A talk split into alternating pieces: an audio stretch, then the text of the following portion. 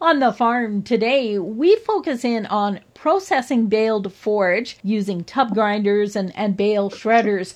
Joining me on the program today to talk about this, livestock and feed extension specialist Alexis DeCorby. And Alexis, tub grinders, bale shredders, these are really good options for livestock producers, especially this year with some producers having to use some of the lower quality forages. Yes, exactly. Uh, grinding low quality forages actually makes that feed a little bit more palatable to the cattle. So essentially, we can use a really high quality forage and mix it down with that lower quality forage. So maybe a slough hay or a straw, and really make a balanced ration that's going to meet those animals' needs and be palatable as well. And cattle are pretty selective eaters. They sure are. They typically want those good pieces of feed, whether that's a long hay. Um, they're not really keen on eating that straw, so they will certainly pick through that. But it definitely helps by processing. We're able to break up those stems and uh, essentially allow for a greater consumption. And also with that, we're able to reduce wastage as well. I was going to, to mention that because a lot of times when we haul the hay out to the pasture, to the field, to the cattle, uh, we tend to see a lot being wasted there. Yeah. So when we feed bales out in round feeders, we might even see up to 26% wastage. Um, you can see a little bit less with that processor, almost essentially uh, no wastage. Of course, so that will depend if you feed on the snow or not. You may still see a little bit of wastage, about 12%. So if we are using the tub grinder, the bale shredder, are there certain levels, certain rations, certain scenarios we should be aware of when when feeding them? Yeah, for sure. So the one thing we want to be aware of when we're processing is making sure that we still have enough physically effective neutral detergent fiber in the ration. So what that actually does is it helps the animal to uh, ruminate and kind of increase the salivary excretion, and that kind of helps keep the rumen pH at a good level. And so we want to make sure that our forage particle size is uh, kind of also at a rate to influence uh, dry matter intake and digestibility.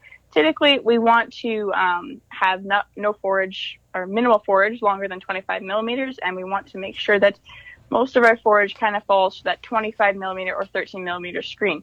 Um, if we have forages that are really, really small, say like under five millimeters, we ultimately reduce the digestibility of that forage, and that doesn't really benefit the animal as well. The other thing to watch with those really fine particles is if it's a high quality forage, say like an alfalfa hay, we can actually get those particles really rapidly fermenting and ultimately maybe put that animal at an increased uh, risk for bloat. You mentioned bloat. Are there other things, other challenges we should be aware of? We can start to see acidosis occur. So I mentioned that uh, the, the fiber length essentially helps that animal ruminate and maintain a good pH. And so what we could see is if we had a larger particle size, uh, we wouldn't see quite as much uh, feed intake and we w- would see um, the rumen kind of start to break down a little bit, especially if you have a high proportion of grain in that ration, you're going to see that grain, the carbohydrate, be really rapidly fermented. And ultimately, what that does is decrease the pH. And so, if we didn't have enough uh, fiber in the diet, we could see that pH at a low level, and that would be where we would see acidosis. And that can cause some problems further down the line. And when we are talking about challenges, things to be aware of, always important to remove any twine from from the bale before throwing it through the processor. Yes, definitely. If you don't remove the twine or net wrap, you can actually see cases of impaction occur. So what that looks like is there's large pieces of that net wrap and twine being eaten by the cattle. And essentially what happens there is those animals get to a point where they're not really having that rumen function properly and that rumen essentially ceases to work and you get a lot of issues, particularly you will see some cattle that will ultimately just die from that. Um, you will see obviously poor doing cattle as a result at the start, but that's kind of where we end up if we don't look at that carefully. Overall benefits? Ultimately, bale shredding and tub grinding are great ways to use that poor quality roughage, especially if we have some good quality feed that's limited in a year like this. Uh, we can see a lot of benefits from that, and ultimately we can meet those animals' needs for a good price this year.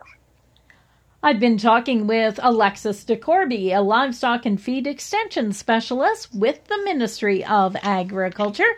For Golden West, I'm Glendalee Allen Vossler.